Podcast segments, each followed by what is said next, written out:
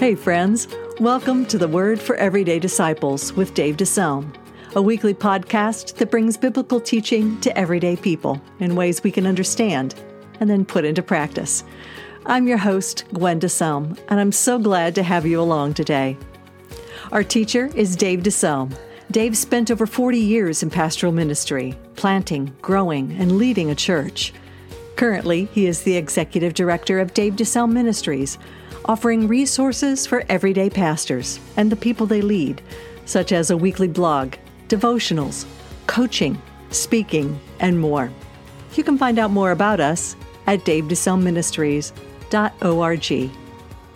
When it comes to the realm of faith, we tend to think of doubt as a bad thing, that it's a sign of spiritual weakness or immaturity.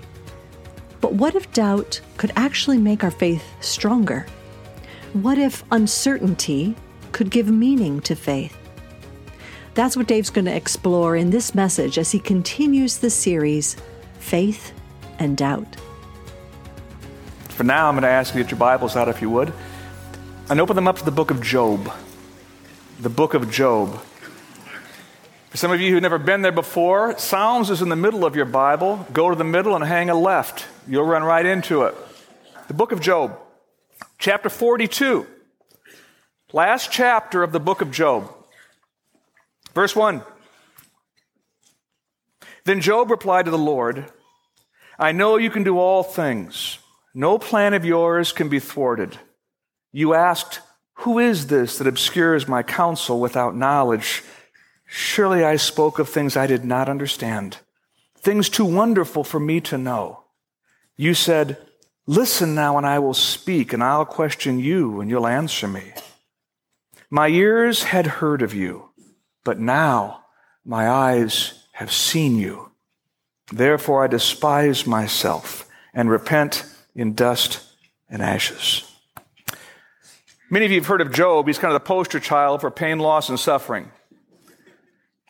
Job went through so very, very much.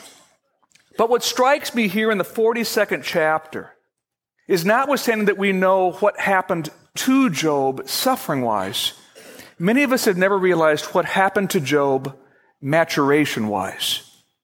Look again at verse 5. Verse 5. My ears had heard of you, but now my eyes have seen you. I used to know things about you. I used to have some understanding of you. But having traversed this valley of uncertainty, having gone through this time of pain, suffering, and loss, I see you now as I never saw you before. I've come to know you now in ways that I never knew you before. That's why he responded the way he did in verse 6. I need to simply repent of my arrogance, that I had you all nailed down, that I had you all understood. I repent. Now, lest you think that Job was some kind of a spiritual lightweight, hold a finger here in the 42nd chapter and go back to chapter 1. Go back to chapter 1, just to let you see contextually what kind of guy this was who'd grown so much. Job chapter 1, verses 1 to 3. In the land of Uz, not Oz, Uz, in the land of Uz, there lived a man whose name was Job.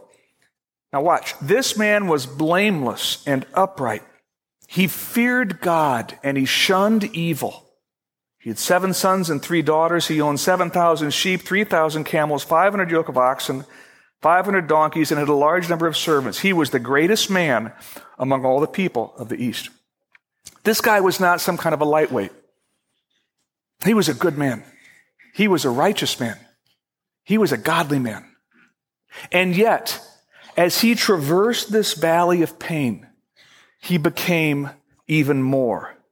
I'd suggest to you that it was through his uncertainty that he was given a gift. And the gift was his own maturation, his own depth. That's what I want to talk to you about today. The gift of uncertainty. Last week we talked about the mountaintop of faith, how it's easy to believe on the mountaintop. Where it gets difficult is when you pass through a valley. Another set of verses, this time from the book of Psalms, you see by way of the side screen. Notice the words Psalm 84 Blessed are those whose strength is in you, who have set their hearts on pilgrimage. As they pass through the valley of Baca, literally the valley of tears. As they pass through the valley of tears, they make it a place of springs. They go from strength to strength till each appears before God. To be sure, valleys are very difficult to traverse. But the psalmist says, when you pass through the valley of tears, you can find springs. You can find points of strength. And if you're willing to look for them, you can be more after having gone through the valley rather than less. Four ways that uncertainty could be a gift. If you want to take some notes, here's your first one. Uncertainty gives meaning to our faith. Uncertainty gives meaning to our faith. Uh, this past June, Gwen and I celebrated 33 years of marriage. Uh, 33 years. And uh, yeah, what makes that all more the more remarkable is that how weird it was when it started. And uh, yeah, you may not know this, but there is a seven year age difference between Gwen and me. She's seven years older than me. And. And not quite. I'm seven years older than her. And that doesn't at this time of our lives, that's not that big a deal, except when I hear oldies on the radio and I say, ah, that takes me back to when I was a junior in high school. And she says, I was in fourth grade. And that. but back in the early days, it was strange. It was borderline mm, weird because where I met her was as her Sunday school teacher. Now, if any youth workers are in here, I know we're training our students, our workers. Don't do this. I do not, I'll probably fire you if you do this. But this, true confessions, I was her Sunday school teacher and her quiz coach, her Bible quiz coach. And so when we began to, I began to feel some attraction to her, uh, I thought, oh boy, this has, this is a minefield. This has all sorts of potential danger to it. I mean, what, what if the feelings I have toward her she doesn't have for me? Or what if she has some initial feelings for me, but, you know, it just doesn't work out? It does not look good for a high school Sunday school teachers to start dating juniors in the youth group. This is not a good thing.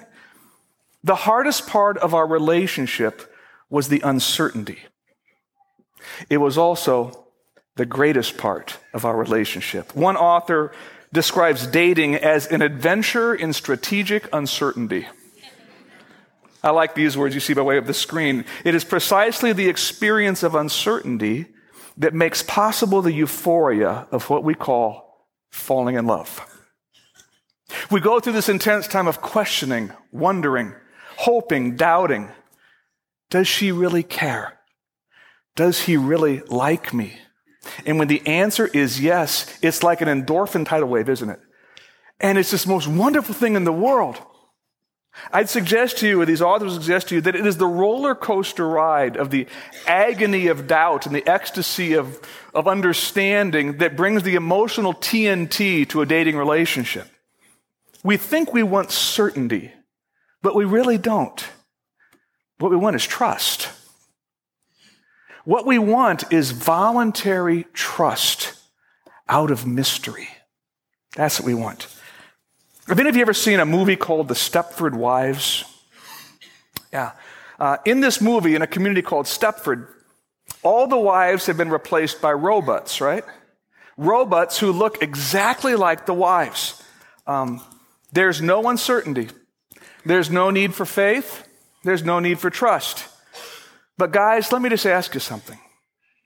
Would you really want a woman who always dressed up for you, always fixed food for you, always cleaned up after you, always agreed with whatever you said, always devoted herself to your pleasure at the expense of her free will? Would you really want that?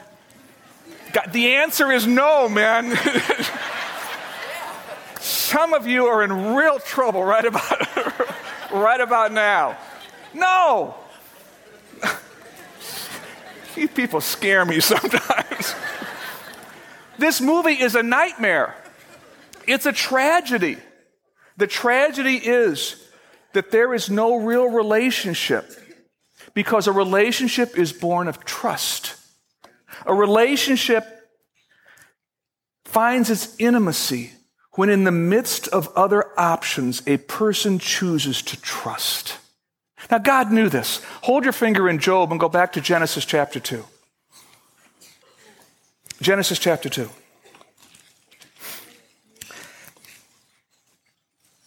Genesis chapter 2, uh, beginning in verse 15, we've got the story of, of Adam, and of course, you know, Eve was added to the scene.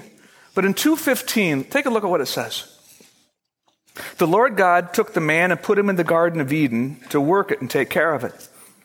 And the Lord God commanded the man, You are free to eat from any tree in the garden, but you must not eat from the tree of the knowledge of good and evil, for when you eat of it, you'll die. Question Why did God put the tree there?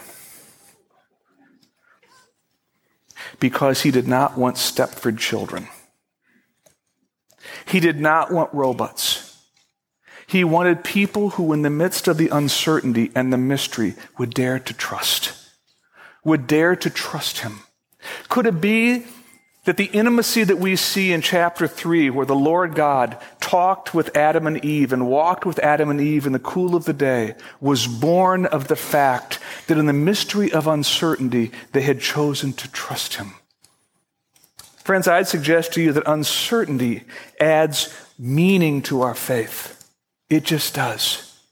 We're in an uncertain trust relationship with God, but that's what gives it its power. Second, uncertainty adds humility to our faith. Humility. Uncertainty is a wonderful reminder of a nagging little detail that I often forget. There is a God, and it is not me. There is a God, and it is not me. Leading the list of my pet peeves are know it alls. And I think the worst kind of know it alls are spiritual know it alls. Sometime back, there was this comic strip in which St. Peter is interviewing a guy who's just come through the pearly gates. And Peter says, You were a believer, yes, but you skipped the uh, not being a jerk about it part. I know a lot of believers who've skipped the not being a jerk about it part. And typically they're jerks because they're know it alls. They know everything. And they have this holier than thou attitude out of their ability to understand and explain everything. And somehow it's a little like saccharin. We know it's sweet, but there's something artificial about it. I know what it's like to traffic as a know it all jerk. Early on in my ministry, I was really smart. I was. I could explain all the theological conundrums. I could unravel all the mysteries. I could win all the arguments. You know what I discovered? People really didn't care. 30 years into it, I am not nearly as smart as I used to be. I got a lot of questions. And I struggle with a lot of mystery. And many times, I don't even want to get in the argument because it's not worth fighting about anyway. And I find myself grappling with this thing called humility.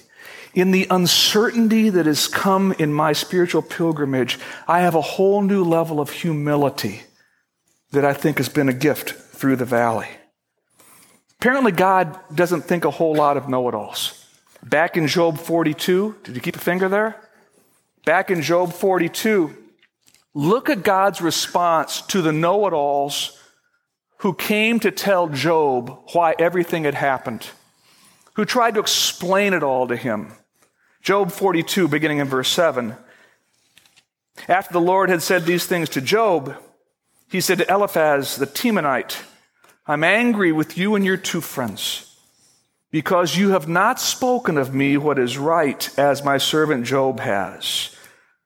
So now take seven bulls and seven rams and go to my servant Job and sacrifice a burnt offering for yourselves. My servant Job will pray for you. And I'll accept his prayer and not deal with you according to your folly. You have not spoken of me what is right, as my servant Job has. Somehow God was more pleased with Job's honest doubt than with the arrogance of the know it alls. Uncertainty can add a humility to your faith, but that only comes when you walk through the valley of Baca. Thank you for listening to the Word for Everyday Disciples with Dave DeSelm. Dave will be back in just a moment with the rest of his message. If you're enjoying this podcast, and you haven't done so yet, make sure to subscribe so you never miss an episode. Then help others find us by leaving a review, giving us a five star rating, and sharing this podcast with your friends and family. If you'd like to support us in this ministry, go to davedeselmministries.org and click on the donate button.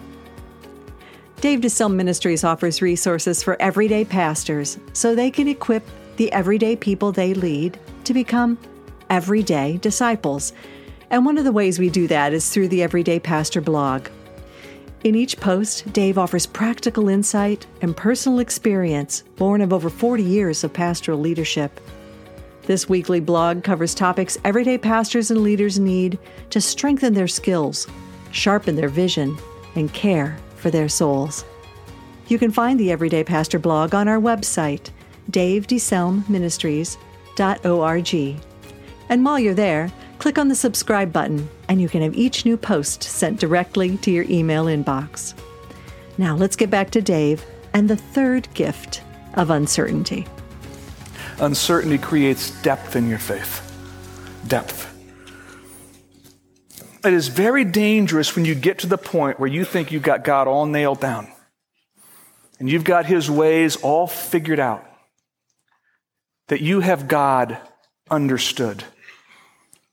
Because the fact of the matter is, it could be that the picture you have of the God you've figured out isn't really God at all. There was a Greek poet who lived multiple hundred years before Christ named Xenophanes. He became critical of the pantheon of Greek gods and he made an observation that people tended to fashion gods based upon what they wanted them to be like. He said it was interesting how the Greek gods were all glorified Greeks. The Persian gods look an awful lot like the Persians. The Thracian gods were remarkably similar to the Thracian people.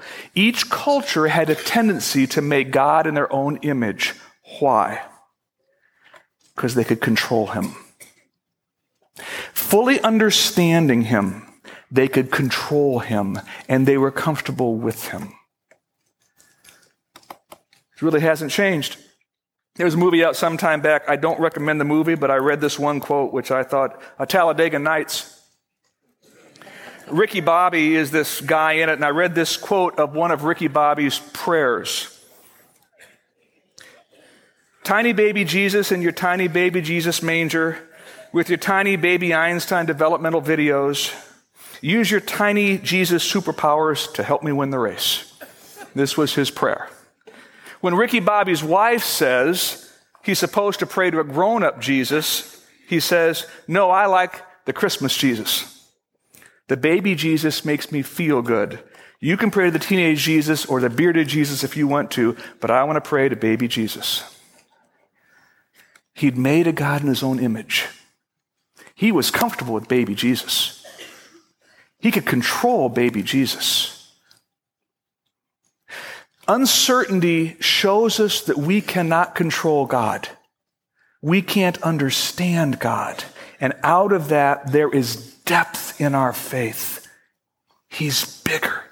He's more majestic. Isaiah 40, we looked at some weeks back, but let me show it to you again about this God who is. To whom will you compare me? Or who is my equal, says the Holy One? Lift up your eyes and look to the heavens. Who created all these? He who brings out the starry host one by one and calls each of them by name.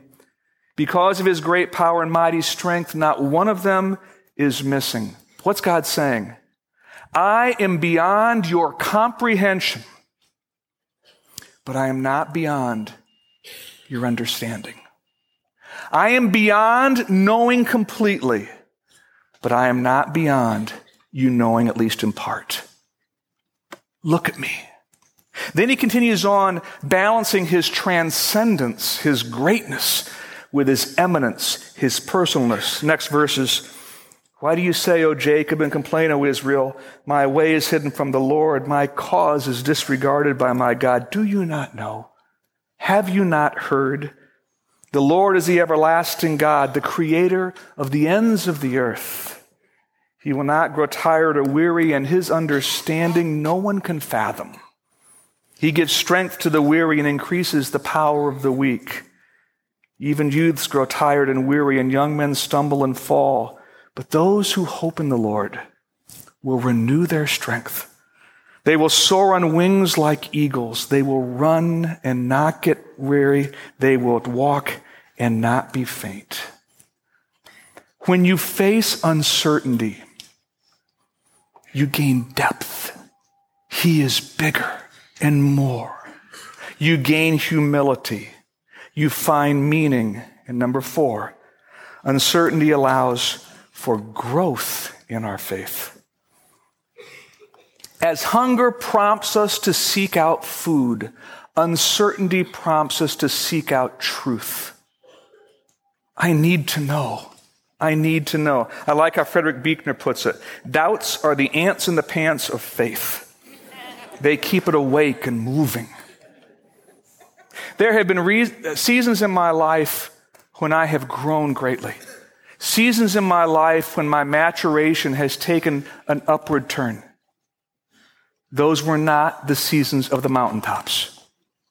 Those were the seasons in the valley of Baca. It was in my valley of tears. Some of you know exactly what I'm talking about. It was in my valley of uncertainty that I was forced to plumb the depths of what I really believed. And it was there that I began to grow in maturity. I remember one came in the heels uh, of a broken relationship. Indeed, to be honest with you, it was a broken engagement three months before our wedding. I can remember so clearly back in the early 70s standing outside and looking at a starry sky, my eyes blurred by tears, and saying, I have lost the most important person in my life. You are all I have left. I have to know you. I cannot go on in my belief if I can't know you more in my valley of tears. It pushed me. And then with Jeremiah 29 13 clearly in mind, and you will seek me and find me when you search for me with all of your heart. I basically said to God, I've lost the most important person in my life. I have to find a new most important person, and I want it to be you. I entered into three years of postgraduate spiritual growth. I was doing my first master's work then. I had no relationship, didn't have too many friends. I threw myself at God. Every morning after breakfast, I'm in the Word, praying, studying. I have to know you. I have to know you. I take my sack lunch out to IPFW, go back out to my car once more. I studied his attributes. I studied apologetics, the reason for faith. In the evening, again, with no relationship, I threw myself back into it for three years. And it was in those three years in the valley of Baca that I began to grow, that I began to see that he, in fact, was the most important person in my life the valley of tears. In those three years, I wasn't going, I didn't know where to go to church. Someone suggested First Missionary Church. I thought, I'd never heard of the missionary church, but they said it's a good church. So I went there. And I thought, well, I better get involved. So they made me assistant junior high Sunday school teacher. You cannot get lower in the totem pole than assistant junior high Sunday school teacher. Eventually, I became junior high Sunday school teacher and assistant Bible quiz coach. And later I became senior high Sunday school teacher and Bible quiz coach. And that's when I met a 17 year old girl. I would never have met her. And I certainly would never have been the right man for her had I not gone through the valley of Baca. When you pass through the valley of uncertainty, you can indeed go from spring to spring. It can bring meaning to your faith. It certainly will bring humility to your faith. It can bring depth to your faith. And indeed, it can bring growth to your faith.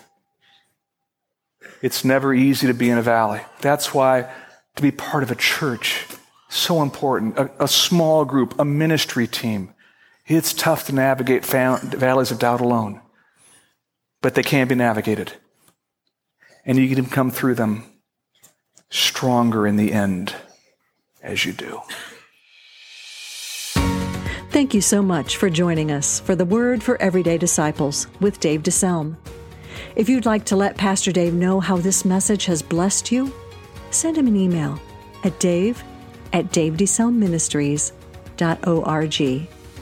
Then join us next time as we look to God's Word for help and hope as we follow Jesus every day.